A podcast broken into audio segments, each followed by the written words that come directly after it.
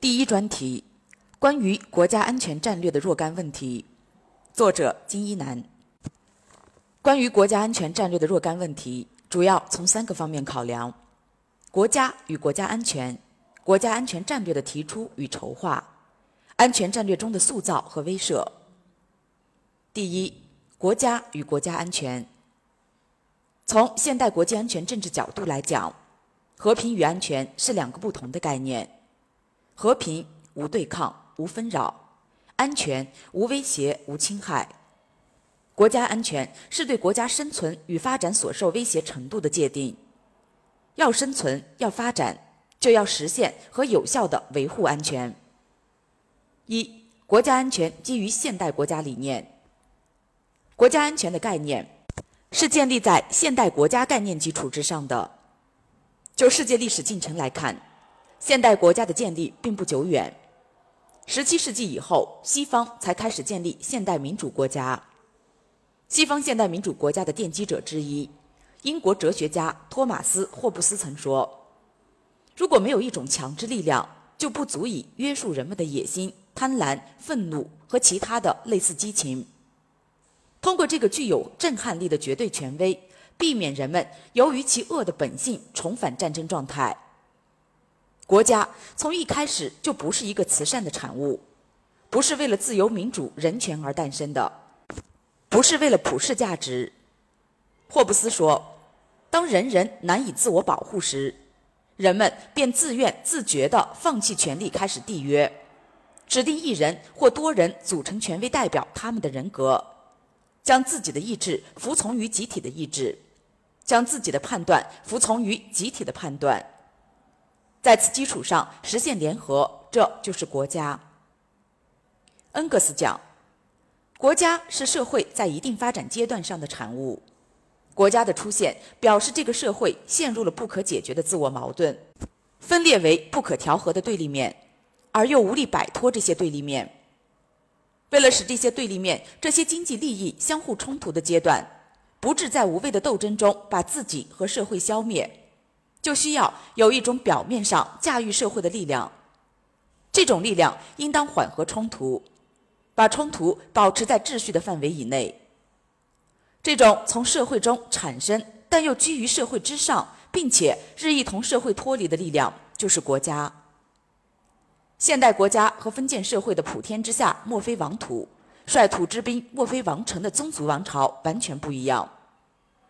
第一，它有非血缘属性；第二，它有公共属性。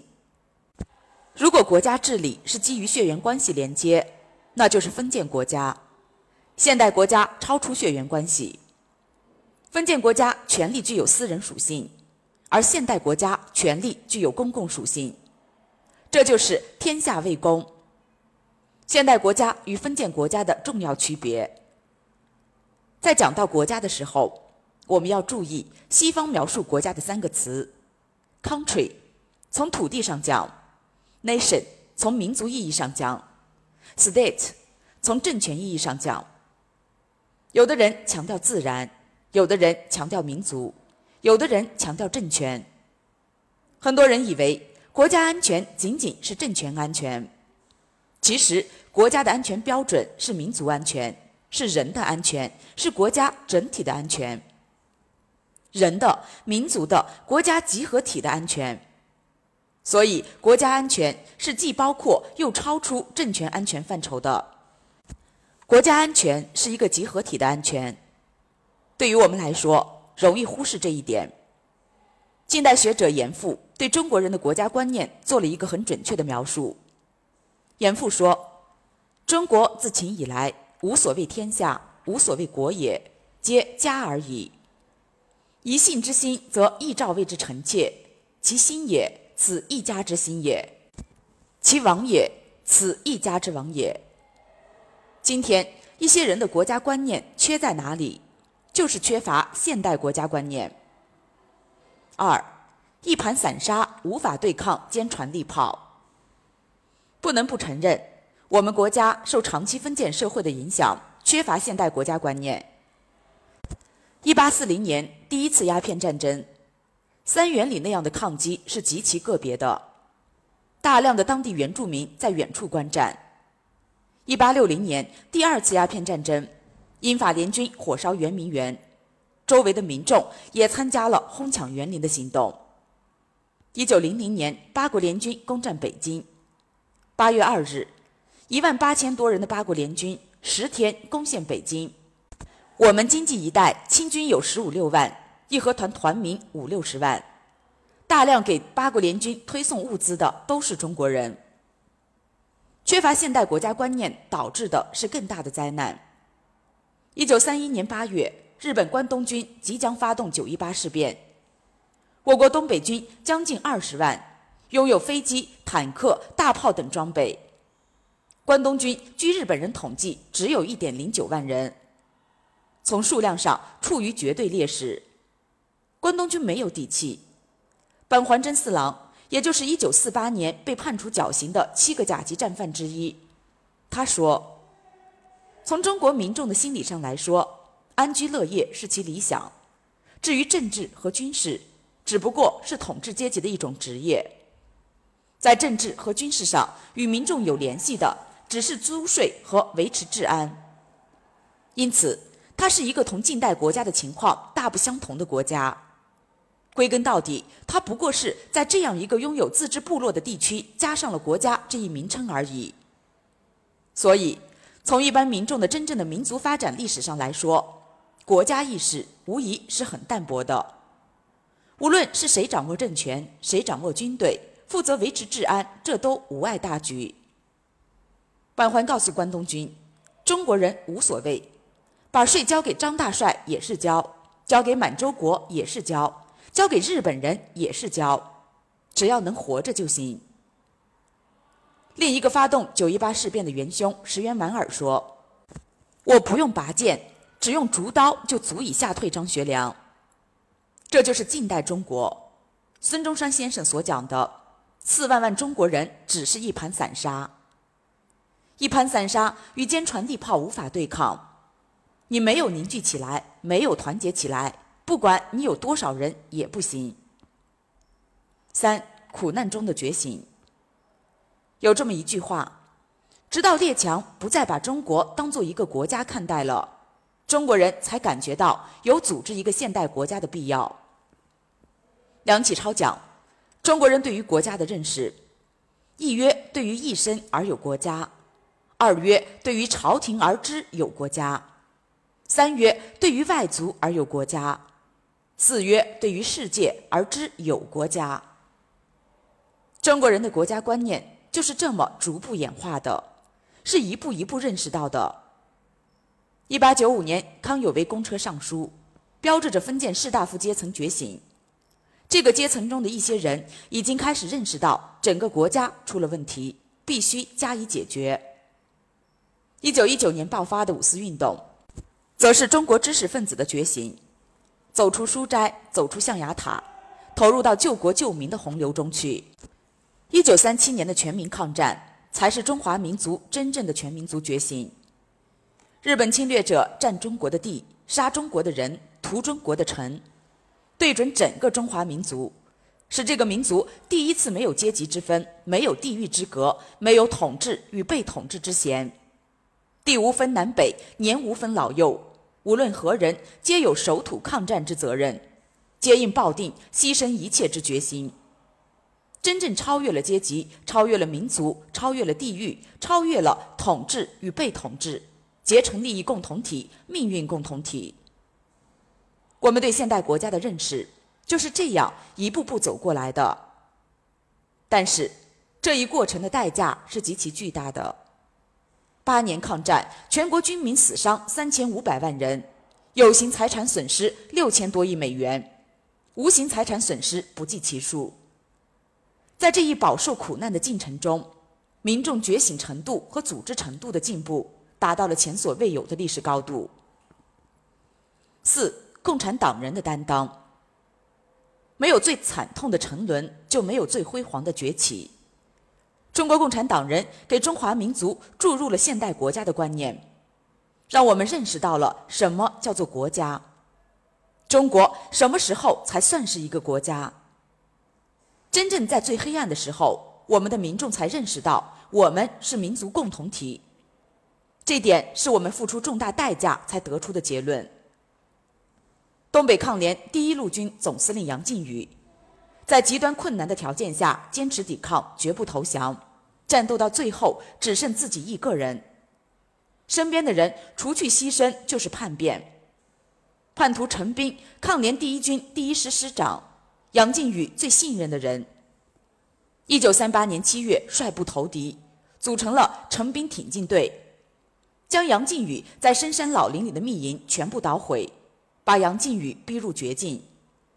叛徒张秀峰是军部警卫排长，这个父母双亡的孤儿由杨靖宇抚养成人。一九四零年二月。他带着机密文件、枪支及抗联经费叛变投敌，向日军提供了杨靖宇的突围路线。他还是杨靖宇的贴身警卫，知道杨靖宇活动的规律。他的叛变导致杨靖宇很快牺牲。叛徒张希若，抗联第一军第一师特等机枪射手。叛变后，在伪通化省警务厅长岸谷龙一郎的命令下。开枪射杀了杨靖宇。还有一个很难称为叛徒的人，蒙江县保安村村民赵廷喜，上山砍柴发现了杨靖宇。当时杨靖宇好几天没吃饭，棉鞋也跑丢一只。他对赵廷喜等几个村民说：“下山帮我买几个馒头，再买一双棉鞋，给你们钱，不要告诉日本人。”赵廷喜张皇失措下山。很快就向日本人告发，杨靖宇在山上。杨靖宇最后壮烈牺牲，日本人从他肚子里掏出来的只有草根、树皮、棉絮。杨靖宇在关键时刻表现出了一个中国人的血性、中国人的骨气。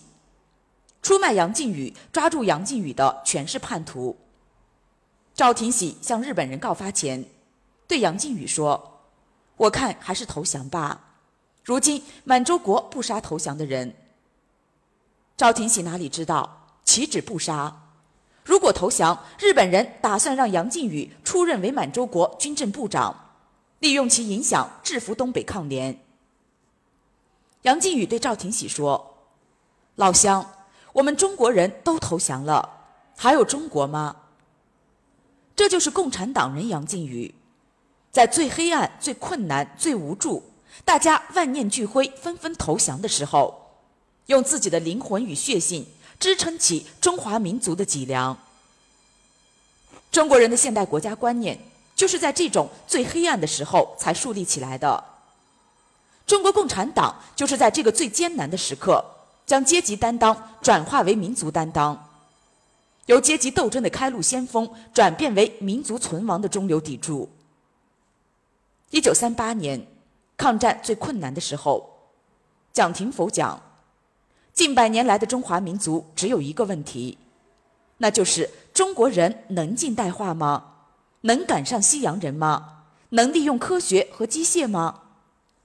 能的话，我们的民族是有前途和光明的；不能的话，我们这个民族就是没有前途的。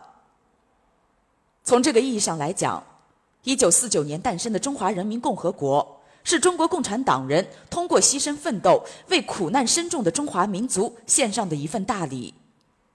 它是真正现代意义上的中国，历史上第一个持续稳定、繁荣昌盛，能够完成救亡与复兴双重使命的政治实体。当然，一九一二年成立的中华民国，是这一艰难探索的起始。